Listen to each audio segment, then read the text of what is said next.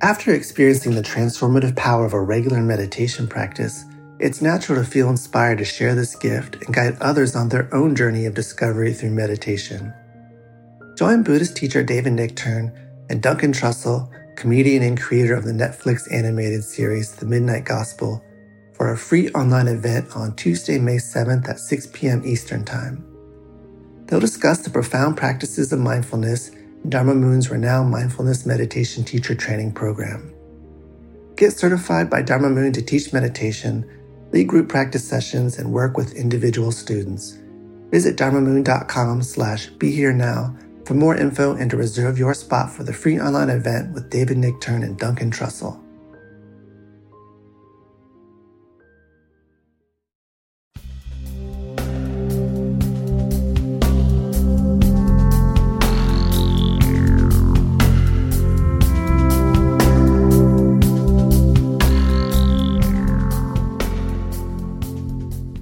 Hi, everyone. I'm with old, old friend Danny Goldberg, and Danny hasn't been around here in a while.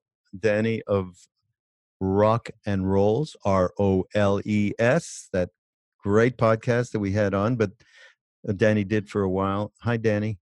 Hi, Raghu. Uh, Danny went on to become a famous author, uh, which he's been doing for many years. But this latest book that he put out uh, has uh, piqued the interest across the world of people, press, and everything, right? Well, it's it's a memoir of working with Kurt Cobain, who, you know, the singer from Nirvana. So he's so beloved around the world that, that you know I was able to get this book uh, published in like a dozen different languages. Uh, it, it's all a tribute to Kurt, but hopefully, when people read it, they'll think I'm a decent writer. Yeah, no. Uh, uh listen, I got to tell you that I uh, you know, for these podcasts, I usually go in and I'll pick out a thing here and there. I got to run through the book because you know, got too much going on, whatever. And uh, but this one, I don't know why. Even it was more page burner kind of thing. I could, in other words, I kept flipping the page. Maybe it's all you know. Uh, it's so it is well written, Danny, and of course that's uh, a truism through all of the books that you've written, and I've enjoyed them. But in this particular case, since we kind of renewed our, well, as far as you're concerned, started our friendship and other relationship business wise in the early 90s after you just had left uh, well a couple of years after you left uh, management left goldman right so, no it, it covers a time in my life when you and I were not in as close touch, it, for yeah. sure. And uh, it's fun to me that it's filled in that. Uh, but uh, yeah, that's uh, that's correct. Yeah. So, so everybody knows. I think you know we probably have talked about this before, but it uh, because of the subject matter and and certainly the intensity of what was going on in the music business at the time, and and your um, long time uh, I mean, the, the long time evolvement of a really uh, quite amazing career that you've had. And so, just to connect the dots, so Danny and I, actually, Danny, we met in a, uh, with, I was with Krishna Das, we were having lunch at the, this cafe where we did our first jazz record for Triloka on Sunset, the Sunset Grill. Used to go to lunch there, I think.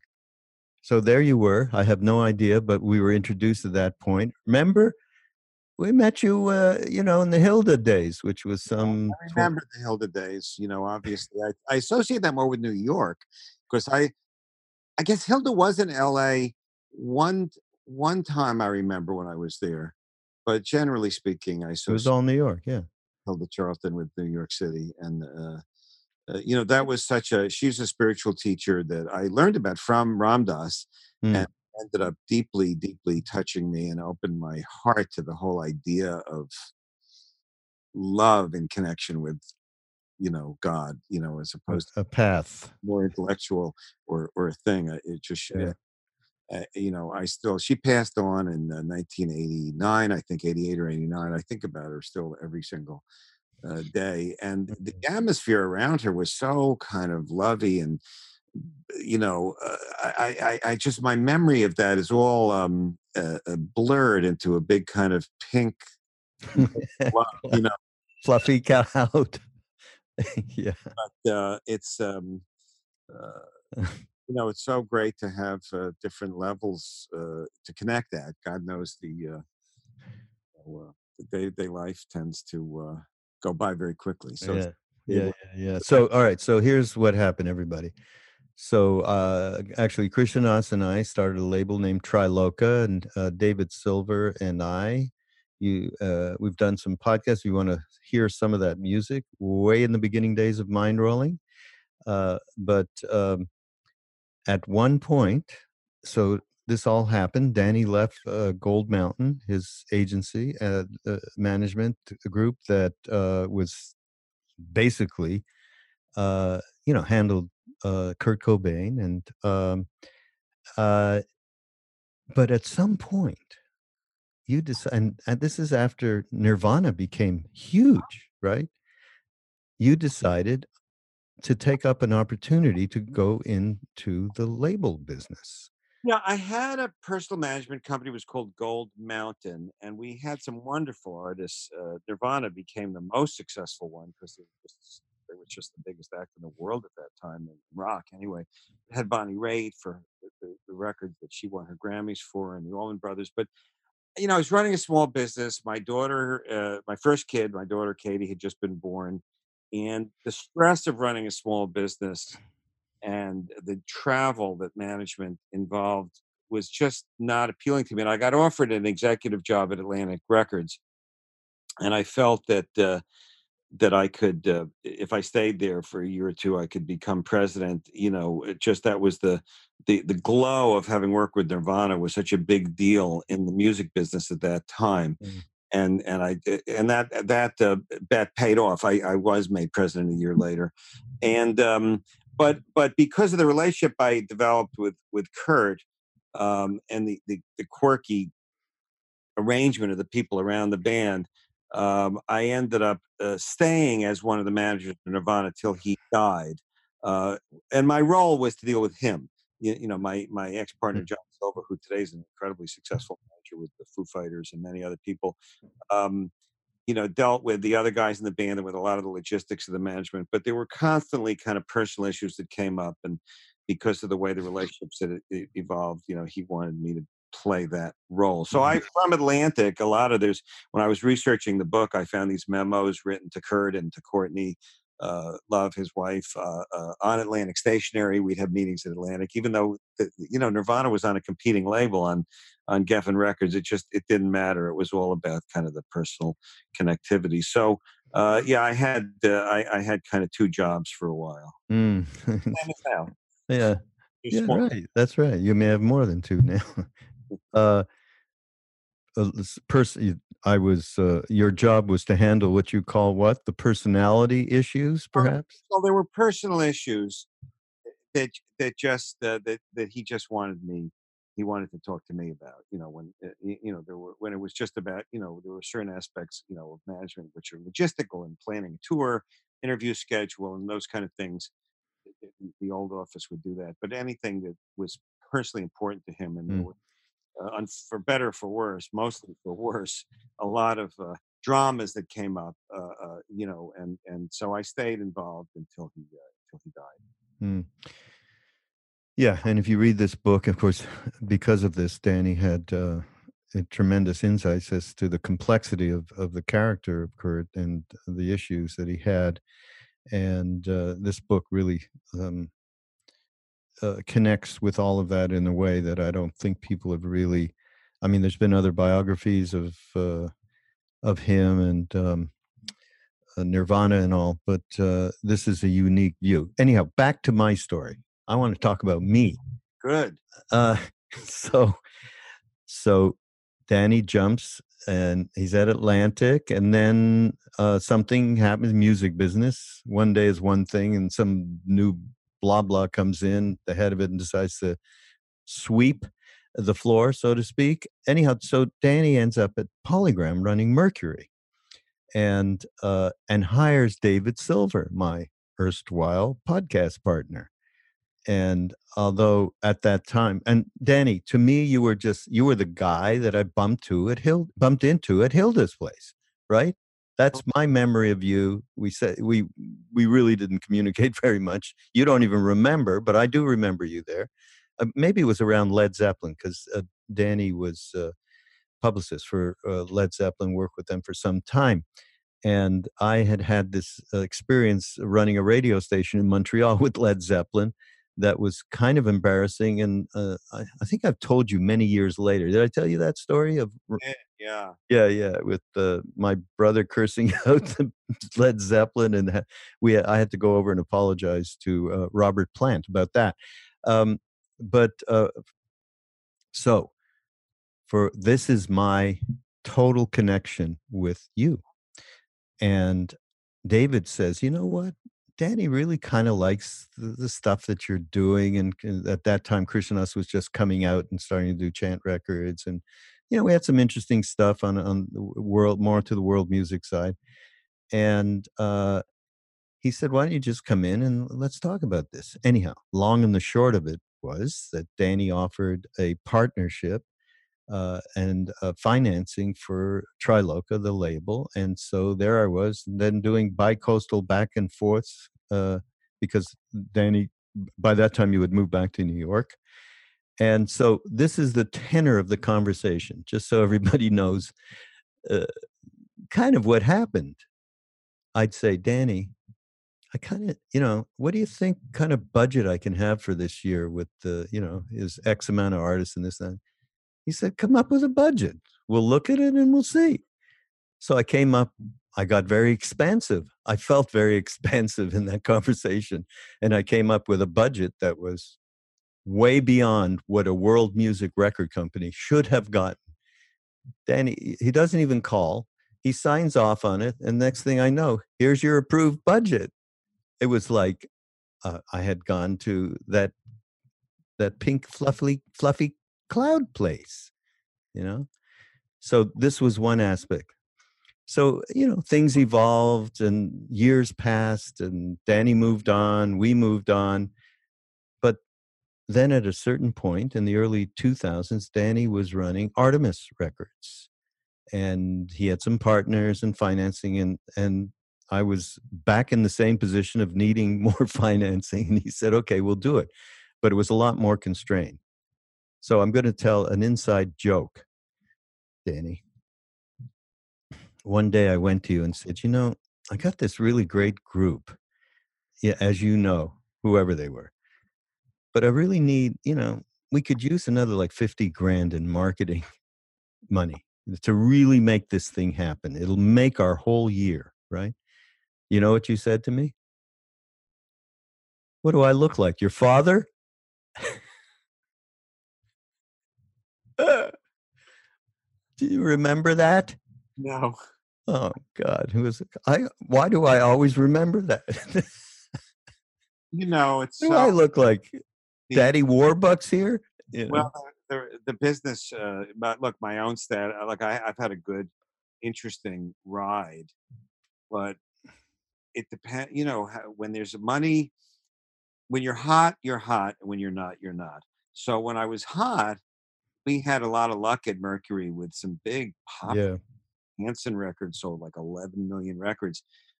So there was so much, uh, and and in the corporate world, you know, you, are obligated to reach certain budgetary targets, and if you know uh, that you're going to millions of dollars ahead of that, it's like you know uh, you could play with it. And so there were a lot of.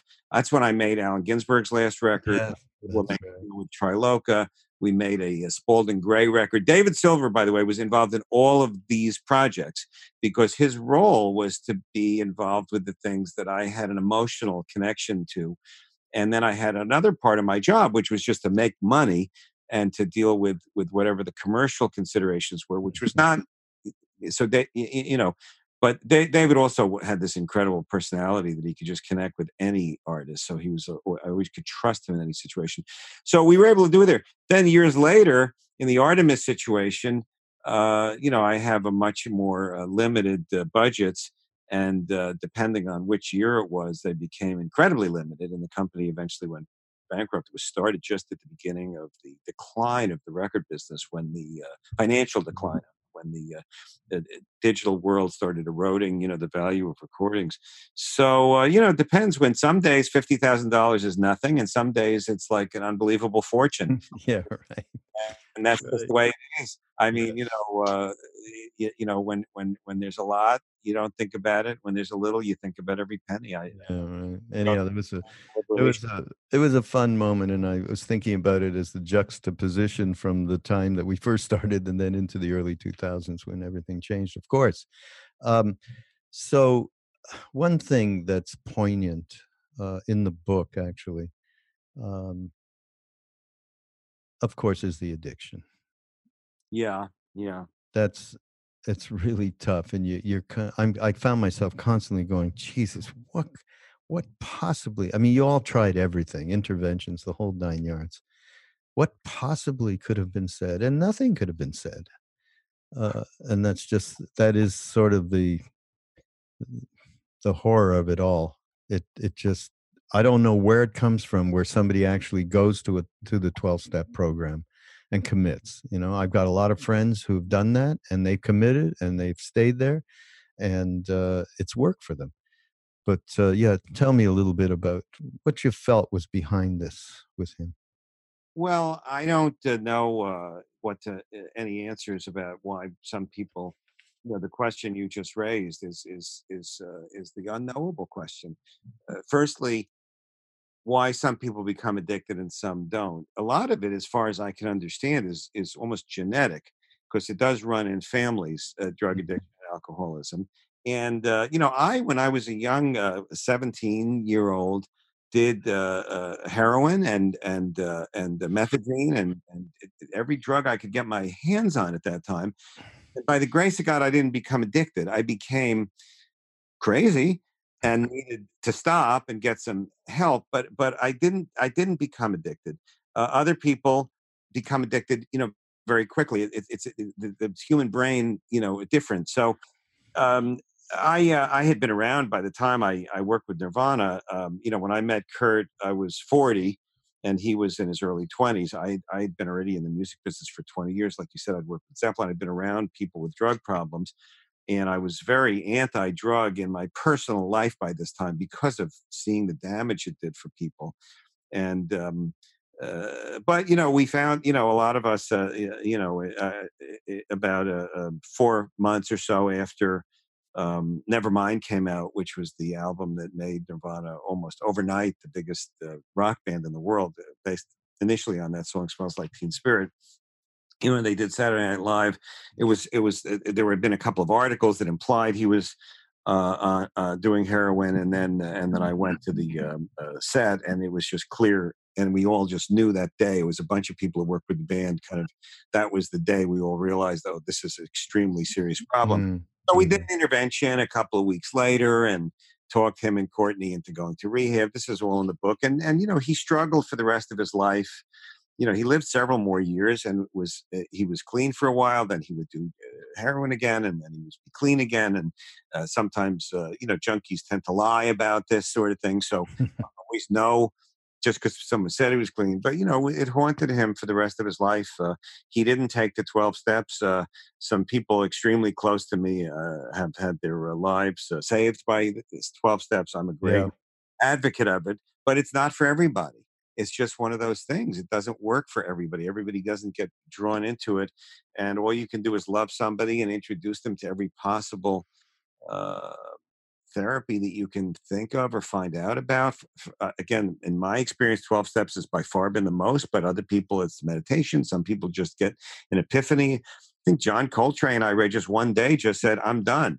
And just locked himself in a room, got clean, and was clean for the rest of his life. Mm. Not people can do that. Mm. Uh, uh, uh, Kurt couldn't, nor did he like 12 steps. So it haunted it haunted his life, and uh, mm. uh, you know it's no different. The emotional reality of loving somebody who's an alcoholic or drug addict is no different whether they're a rock star or whether they're uh, have any other kind of a job. It's not about fame. It's not about talent. It's it's it's a separate lane in the human experience and uh, you know it's painful to to love somebody who's an addict uh, there's no question about it mm-hmm. and just have to do the best you can. But yeah. ultimately not responsible for someone else's behavior. You can only be responsible for your own. Yeah. Another thing that struck me though was the his kindness. He had he uh, you know there's a lot of incidents in the book that you described where he stopped for people that weren't necessarily going to help him on the ladder, quote unquote. Oh yeah, no, he was a, he was such a beautiful guy. You know, it's uh, not everyone who is very talented is is a nice person. Uh, you know, again, those two two separate parts of the human personality. And a lot of very talented people who one can admire, you wouldn't necessarily say that they're nice. But you know, when I was doing the book, I, I, I called a bunch of people who knew Kurt around the same time I did. I was trying to reconstruct things, and memory, as you and I just were discussing earlier, is not so reliable, especially my own. So it was great to talk to other people and and everybody had a story about Kurt's kindness. You know, he was just a beautiful guy. His darkness was all directed at himself, not to other people. In mm. my experience, and um, you know, I tell a story. And do you mind if I just kind of no riff away? Away, you know, because I'm happy to slow it down. But you know, I tell a story in the book where after he died, um, you know. Uh, we went up my family went up to seattle for the funeral a couple of days later and we get picked up by a driver and it's a woman driver and she says uh, are you here for, for the funeral? And i said yeah yeah. And she said you know i drove him. I drove kurt. I said oh far out you know and she said yeah it was just a few months ago.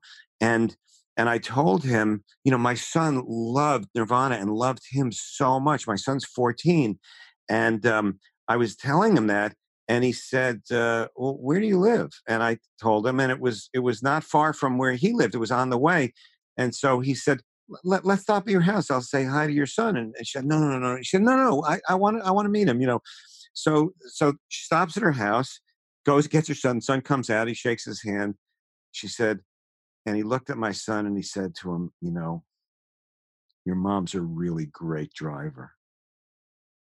And then they drove off. And so we're all weeping, including her and all of us with this story. You know, but that's that's uh, that was his day to day life. He didn't know she was ever going to tell anyone that story. You know, that was that was he was a sweetheart, beautiful, beautiful guy uh, incredible genius, you know, uh, emotionally damaged, uh, tough childhood, but uh, uh, you know, um, somebody I really, really loved, and I just try to, uh, you know, I had a particular relationship with him. It was one of his managers. It was mostly in the context of the business. I didn't do drugs with him. I didn't make music with him. I can only describe the part of him that I knew. Like a lot of these genius types, he had a lot of different parts of him, and I only saw the parts that he let me see but but it's a different perspective than a journalistic one like the other books that you're saying and i did the best i could with it you know? It's a funny thing how what is art? You know we we talk about spirituality and then we talk about our day-to-day life and how art fits into this i mean i know you you and i've talked about this in the past but where does it fit? It's somewhere in between heaven and earth right? It's a bridge. Yeah it's, it's a, bridge. it's a bridge. Can be and Yes. Yeah, it can be if it's if it really is transforming. I mean, and or you know the Beatles or in my yep. opinion Cobain, it's a bridge. Yeah. Yeah, yeah. I mean, and we've all had that experience, especially uh, being so in love with music and making it, uh, you know, a career. Uh, we've both had that experience. Uh, for me, it was uh, I tell this story a billion times. John Coltrane. Right. And seeing him live, I just was telling this to another musician the other day in a podcast, seeing him live at 16 years old. So, uh, my friend uh, who I did the podcast with, his name is East Forest, he said, Well, what song did he play? You know, and I said, My favorite things. And he went, Oh my God, you saw John Coltrane play my favorite things live? That is amazing. It is, and uh, and it it is what happened. I was transformed in that moment. I mean, I actually went out. I didn't know. I had no words for what happened. I just felt completely absorbed beyond any kind of thinking, time and space. Right, and uh, and I got to tell you this. I've been, you know, something like I, I tell everybody. The other day, in the last four or five days, somehow I got a link on, you know, how you get these links, social media, whatever, YouTube, Miles Davis, John Coltrane, live at the Olympia Theater in 1960 in Paris. Mm. Okay. Fantastic. First solo is by Miles, as usual. And then Coltrane does a solo. And I tell you, I got completely absorbed again through this thing that he does that nobody else does. Mm. I mean, except the likes of a Hendrix, you know, that kind of instrumentalist. Yeah. And then I thought, oh shit, I was, you know, I thought I've been bullshitting myself all these years. Coltrane, yeah, I went, you know, like it was an intellectualization and I had lost the visceral thing of it. And then I got it back through just, uh, I'll send it to you. It's phenomenal. It's funny. I saw last night, um, there's a new documentary about David Crosby. Mm. Crosby, Remember My Name. And it basically consists mostly of interviews Cameron Crowe did with Crosby and then some old footage it's very um, incredibly honest and naked and, and I, I think quite a good documentary but in it he talks about coltrane a lot and how almost his experience really similar to yours of what the impact that coltrane uh, made on him and, and he he got to know coltrane a little bit but um, it's uh, it's just uh, it's just funny mm. twice in two days um, mm. and, the, the, the, to hear about how music that was heard 50 or 60 years ago still matters in yeah. t- today and that's, a, yeah. that's, another amazing thing yeah because you think about uh, what else was happening in 1960 i don't know what was on television I don't know. Mm. I know that was the year John Kennedy ran for president, was elected, so it's an iconic year for that. But other than that, I don't know anything that was happening in 1960. But we know that music is mm. still mm. in the moment of mm. relevance mm. to, to, to, to, you, and everything else from 1960 is like really perceptible. La Americana. Even knowable, you know, yeah, having, right. having any intensity. You know? Right, right. go and research it, you're not going to even have it at the t- tip of your mind, and no one's sending a link to anything else from 1960. Yeah, right. you know, the other thing, the other redemption I had, I have to tell you about in music, it was Bob Dylan. Mm-hmm. That Scorsese thing, you know, Rolling Thunder. I was hoping you would bring this up. Yeah. Oh my God. I mean, I hated Dylan because of what he did to me in the when he went through that Elvis phase and he and he was like he changed every melody and every rhythm pattern of every song and it was awful and he killed me and from then on I was really hurt because he meant so much to me when I was 15 16 and in this thing which he did in 1975 I uh, the I was riveted Danny by the every footage is mind blowing mind blowing absolutely it's some of the best live footage I've ever seen. I was talking a, a, a, couple of years ago to KD about Dylan, and he said, you know, when a new Dylan album came out, it wasn't just an album. He was telling us how to think. yeah, yeah, yeah. we yeah. him for how to think about being alive, and it is just a weird thing. Other than Shakespeare, I mean, there's a small list of artists that penetrate that uh, deeply. Yeah, I I was so mesmerized. I was waiting and waiting for it to come on Netflix, and the first day it was on, you know, I uh, I, I saw it, and it just it just blew my mind. Particularly the live footage. There are things about it that are a little odd. You know, yeah, yeah. The, the actual doc has some weird shit, but it's the live footage. Risk that didn't work. That's sort of twenty percent of it, but the other eighty percent of it, uh, of of the document, the document of that time, is is just up there with. Mm. Yeah, no, absolutely.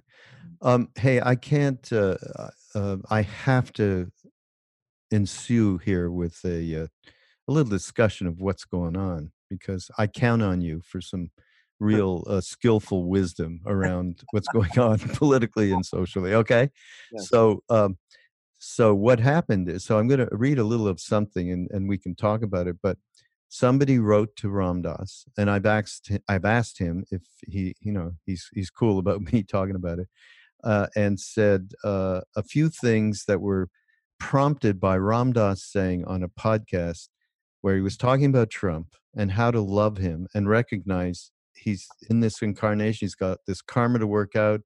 and uh, you know what we need to do is just connect with his soul and if i was with him i remember he said this to me if i was with him i'd really kind of you know help him along here to understand that you know get a little bit of a different perspective.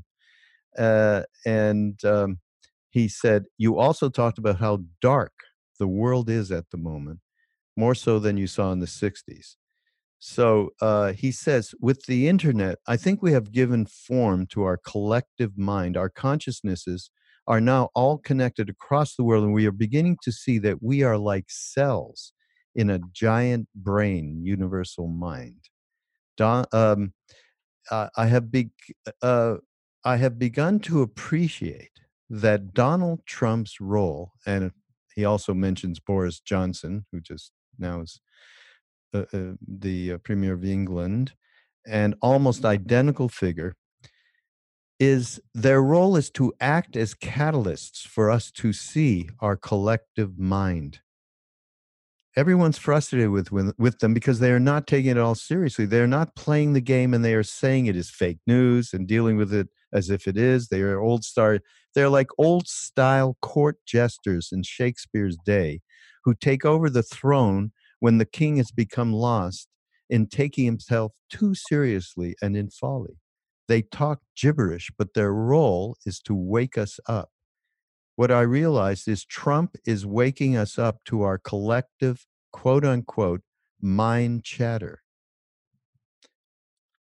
We are stuck believing the media is providing us with the truth, but it is not. It is providing us, like our own minds, with subjective opinions fu- fueled by drama.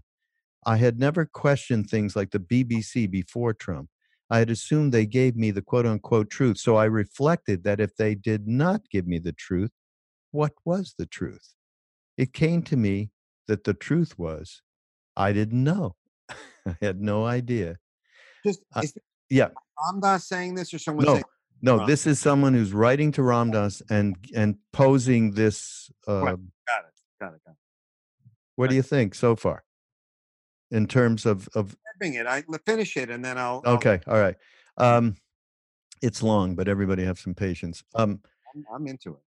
I think that that is the role of a Trump or a Boris. Can we love them? More importantly, can we laugh? I watch what a fantastic foil they are for our self righteousness and anger. And I do love uh, I mean, that is so true. It's beyond true. Everyone is so sure they are the bad guys and we are the good guys.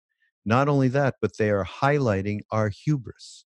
We are so sure we know what is best that we have forgotten that we are not in control of life and that it is perfect, but it does not conform to our notions of how it should be.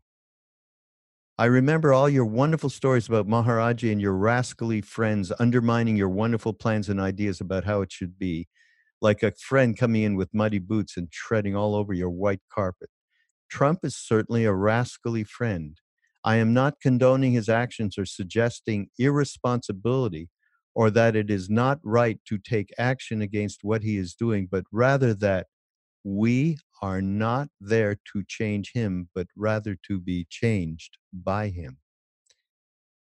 When you consider the fact that there has never, this is something you've said to me less war, less poverty, less violence, more international sense of connectedness. Why do we not feel that we are living in a golden age? I think it is like the pressure or crisis before a breakthrough in consciousness, like a collective long, dark night of the soul. I also recognize what is pointing at it is that our collective mind chatter is not a reflection of reality, nor are the emotions it produces. I think we are being asked to develop a witness that can stand back from identifying with it all and open our hearts and minds wider.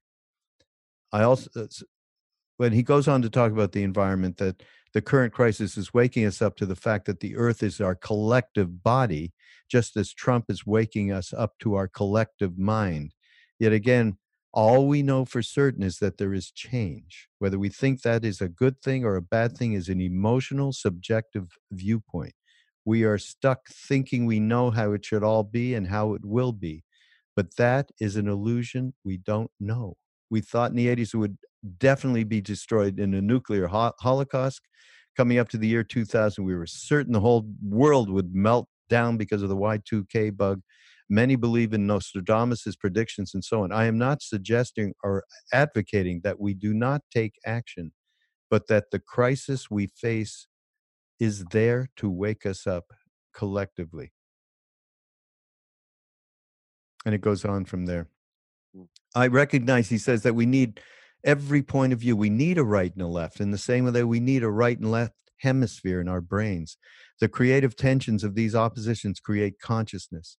The left's truth is compassion and care for others. Its shadow is self righteousness, dependency, and the drama triangle. The right's truth is that only we are responsible for ourselves and our lives, and we have to have discipline and recognition of limitations. Its shadow is cold heartedness, materialism, and looking after number one at the expense of other. Each has to play its role, but can we do it with humor and love whilst valuing the roles others are playing? Trump is playing a vital role in waking us up. I think, like Judas, he deserves a huge compassion and respect for being willing as a soul to play these difficult roles for all of our benefit.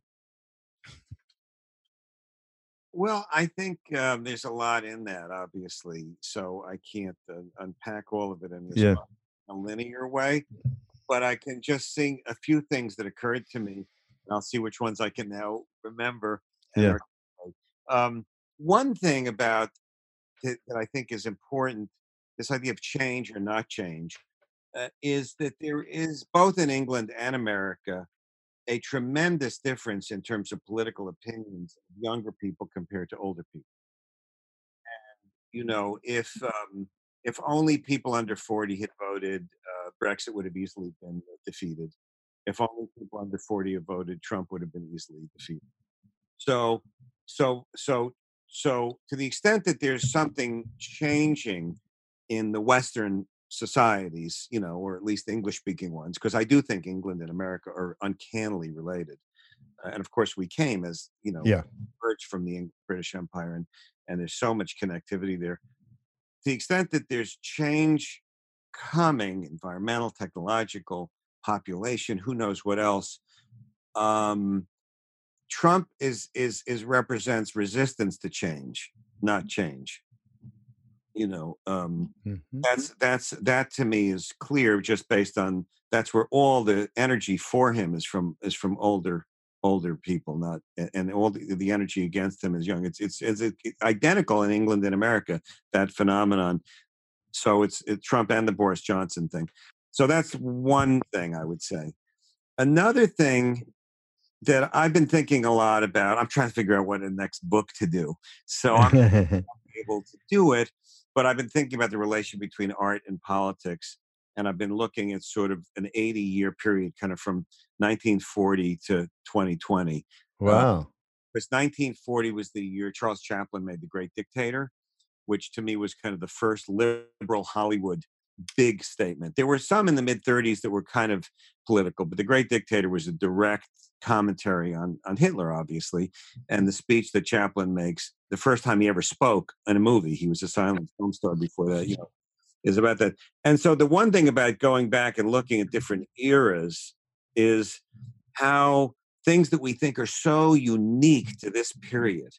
There's Mm. never been a time like the Trump era. There's never been a time like Brexit. There's this is unique because of the internet, because of social media. Nothing has ever been like this before, and that I believe is uh, delusional. I think uh, the fundamental emotional issues, fear versus hope, selfishness versus unselfishness, uh, coping with morality as a society, which is far more difficult than as individuals. All of these issues, racism, um, uh, you know, uh, how to divide the wealth of a society.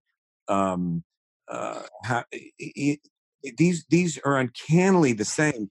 Uh, one thing I discovered, and I know this may be a little bit off point, but but but it, it, it it tweaks something in my brain that relates to this.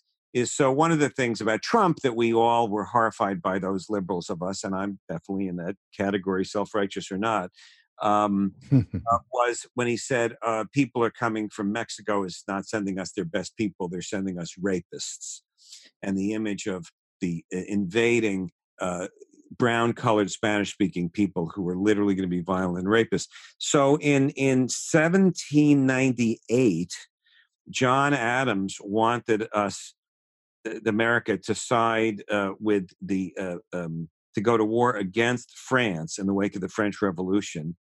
And Jefferson was in favor of the French Revolution. And this was the big divide in America. Adams won one term, and then Jefferson won two. And we didn't, in fact, go to go get involved with that war between France and England. But when Adams was trying to, there were all these um, uh, newspapers that were all like Fox News. You know, there was like the idea that, that, that the news has always been so objective. That's an anomaly. That was only in one period when we happened to have grown up. But in the 1800s, all the newspapers were partisan and made things up all the time. And in the pro Adams press, they had all these stories that French had invaded America, burned down American houses, raped American women, and killed their babies. Obviously, none of this happened. France never invaded the United States. We now know. But that was the propaganda then. Then in the 1930s, there's a, a socialist named Upton Sinclair running for governor of California the Hollywood moguls are freaked out at the idea of him winning because he wanted to tax the movie studios. So they create newsreels, which again were the Fox News of the time. There was no television. So the only way people could see visual news, the most powerful thing was newsreels with actors and stock footage depicting Mexicans coming to America because Upton Sinclair invited them in and, you know, being violent towards white people. So hmm. it's the same exact narrative in the in the 1798, 1934, 2016. And yet we're so convinced that our time is so unique and that no one's ever had to deal with some of these things. So there is something um, that, that's Maya like, delusional about the notion that there's something so different about this time. I think the fundamental issues of spirituality, of fear, of, of uh, compassion, of all of these different things transcend any particular time it's like that, you know that idea of like now eh, I, I think is all that exists is like literally true you know? But but let me just say uh, uh, in terms of the environment though we are at a critical mass point that is different uh, there, are, there are a lot of things that are different. The nuclear age was genuinely different when mm-hmm. nuclear weapons for the first time physically they were weapons that could destroy humanity. The environmental crisis is unique uh, the internet is unique uh, there are, uh, the, the, the quantity of people in the world is unique. I mean, there are all sorts of things that are particular to this time, but the deeper things uh, that, that that about love and about trying to and ethics. Then the third thing that came to mind, I'm sorry to just another lane, is that is that is that is this word ethics because I've been thinking a lot about where do whatever these values come from, the opinions. Should we help? Every, should everybody be able to get health care, or can we just not afford it? And like some people just can't get it and die young, and the rest of us do well because that's that's the least bad thing in in in the kind of Darwinian you know notion of the you know strongest survive idea. And uh, and and where do these ethical values come from? and they like exist on some other plane. They certainly don't come from religion because you can have Christians that are very, very uh, conservative and believe in Trump, and you have Christians that are pacifists and you know, uh, you know, uh, socialists. You know, same with Jews, same with Hindus, Muslims, same with atheists. Um, so the, the the spiritual definition that people have doesn't seem to imply any particular ethical side that one would be on. There's this other kind of discussion going on among human beings of about ethics, and I've been mm-hmm. trying to tune in on where where does that reside? You know, where, where does that come from? Where does it reside? And you know, like we are saying, how does art relate to it? But all I can say is this: I think that um, uh, Ram Dass said something when Trump was first elected that I quote all the time, which was "resist with love." Mm. And to me, that's still the answer. You've got to stand up for whatever your ethical belief is.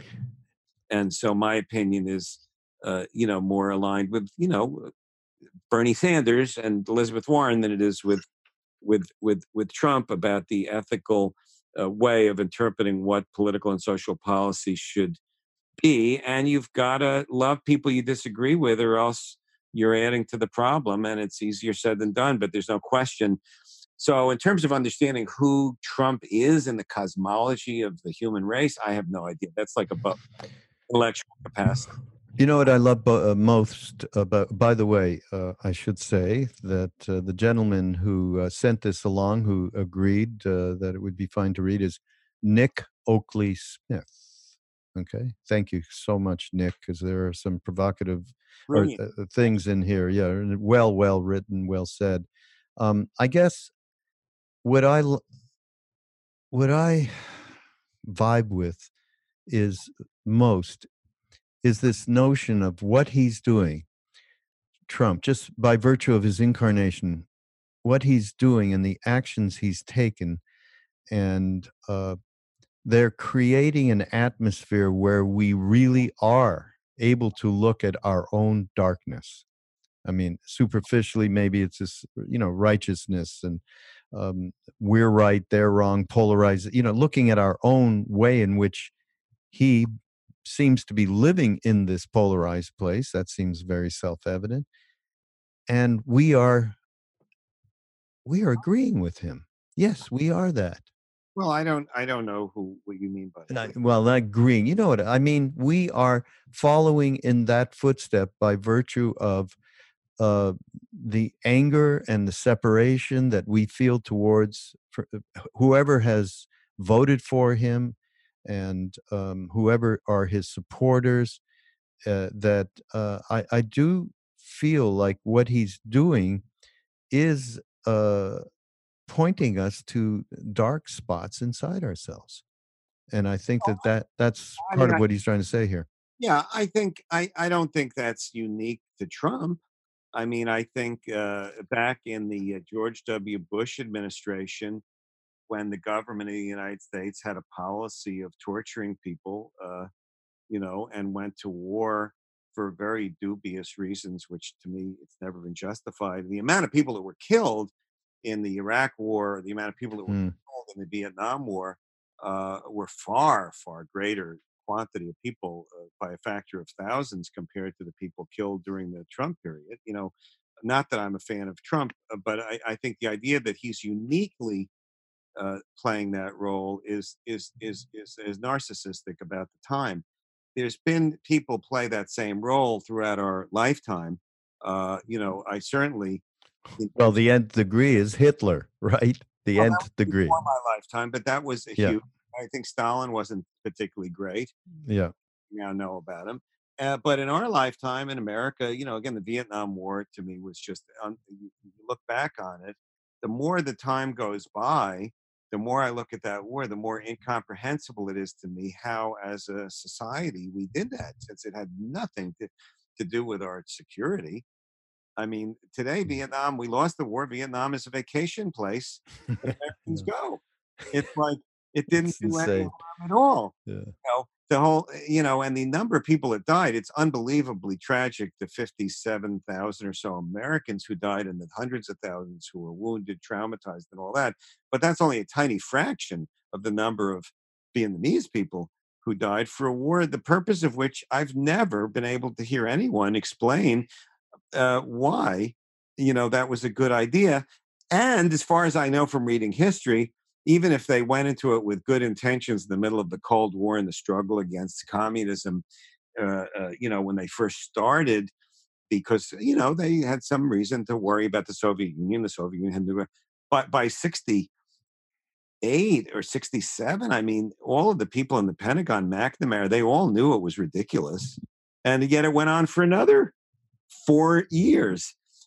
So uh, again, I'm I'm I'm um, I think the idea of of of dealing with the Trump era for people who disagree with him politically, to me is uh, I'm I'm all in favor of people voting, of people getting involved, of uh, any kind of uh, service to the society to shine light and to defend people, particularly people that are oppressed by government policies such as uh, you know immigrants or women or African American men walking down the street, you know, worrying about cops or any of these things. But the idea that this is like some new problem that no one's ever had to deal with before is narcissistic. It's not true. These are the same moral and ethical issues that every generation of Americans have dealt with. I mean, my goodness, for the first hundred years, 90 years of the country, there was legal slavery. You want to talk about a dark time. I've just finished. A friend of mine's been uh, written a series of books about the life of Abraham Lincoln, and I just read the one that's coming out in September. Sid Blumenthal, incredible books if you like history, coming out. You know, leading up to his election in 1860. In the, in the 1850s, I mean, to be an abolitionist was to be considered a radical. I mean, you, you, know, I mean, Lincoln was constantly saying, "Oh, I'm not an abolitionist. I'm just against expanding, you know, slavery into Kansas or whatever." Because, you know, and the fact that civilized, I, I, it eh, eh, wasn't that long ago. So, you know, I think the human race has never had this utopian period. I think it's been this constant the journey, and this is we're in part of the journey and it's got particular qualities to it one of which is this technology one of which is global warming and all these other things but these moral and ethical issues and how to get political outcomes that are more moral and humane and how to love the people you disagree with and to have humility in dealing with it all of those things to me would have been the same 50 or 100 years ago. Yeah. Okay i got to push back. This man and we're talking about the president is so inhumane. He epitomizes he epitomizes the absolute darkest um, inhumane actions coming from such a you know a, a high level of of complete ignorance um, that that to me makes enough of a uh, I mean, so this this uh, statement by Nick, this note by Nick, that he's you know he plays a vital role in waking us up like very few others have i think is significant and is not yes in in terms of historically and what you're saying is absolutely true but i think it's also true that this being has something in this incarnation that is he's powerful in his uh, ability to embody these really um, inhumane actions. And uh, I think that's a something that is different. I mean, you can uh, George W. You can talk. I mean, do you see that shit about Reagan? Apparently, he called Nixon, and and just went on with like terrible epithets of racist epithets and so oh, on. Yes, but Reagan started his 1980 campaign in Philadelphia, Mississippi, a city that was only known for one thing. There was no big factory in Philadelphia, and it had one historical distinction. It's where the three civil rights workers mm. were Goodman, Schwerner, and Chaney. And in his speech, he said, The South shall rise again. It was a naked appeal to the Wallace votes and to racists. He called welfare mothers, uh, he said there were welfare mothers with Cadillacs. You know, uh, uh, he was, mm-hmm. is, he, I'm sorry, he was this idea reagan had a different style and frankly was a more effective politician than than donald trump. He was much more popular than donald trump has ever been and and mm-hmm. and got a lot and and and and there was not a very effective resistance to reagan. There is at least a resistance to trump. But what reagan stood for was uh, reducing uh, school lunches you know where they said ketchup was considered a vegetable. You know they there was a minimum standard of nutrition. You can go down, you know, the list. So that to find out that privately he said a racist word to me is is uh, a lot less interesting than the result of those policies that uh, weaken labor unions and that uh, you know uh, he had a head of the environment james watt you want to talk about global warming james do you remember james watt james watt was nixon's secretary of the interior and they said, Are you worried about the planet? It's not like in the 80s, people didn't know the environment was an issue. You know, Earth Day starts in the 70s. We, we knew by the 80s that pollutants and, uh, you know, losing species, and there was an environmental crisis in the world. And James Watt said, Well, I think the Lord is going to come back in my lifetime. So why should I worry about uh, the environment? That was the Secretary of the Interior. so talk about how could Nixon hire all these people you, you know, you know, look at this is not uh, uh, unique. I agree with with the idea that we have to look inside ourselves for how our collective uh, humanity creates these kind of leaders who are therefore on television and articulating these things and to look inside ourselves and to learn from them and the role they play in consciousness. I don't disagree with any of that part of it. I do disagree in, mm. in, in, this exceptionalism of today. Yeah. That whatever it is today, we're convinced no one ever is going through what we're going through. You know, I'm sorry, slavery was worse. it really was. Women being able to vote was worse. And Vietnam mm. was worse. Yeah. And I think the Iraq war honestly was worse in terms of the amount of suffering that that people in power uh, who American voters or the American system, it's not a, democracy as we know, it's this republic where you can have a minority of the vote and still gain power through our complicated system of, of government. So I, I just don't like this exceptionalism because there's a certain um, byproduct of it that makes me feel uh, uncomfortable. Mm-hmm. Uh, I think I think honoring that it's all part of God's plan and to understand what we need to learn from it is a great lesson.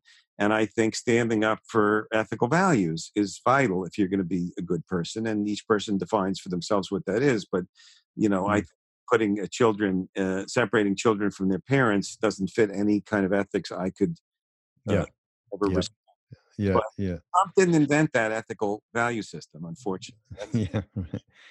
Uh, you know, for me, this whole thing boils down to how, because he talks about how each of us has a role to play. We each have a role, Correct. We are part of the whole.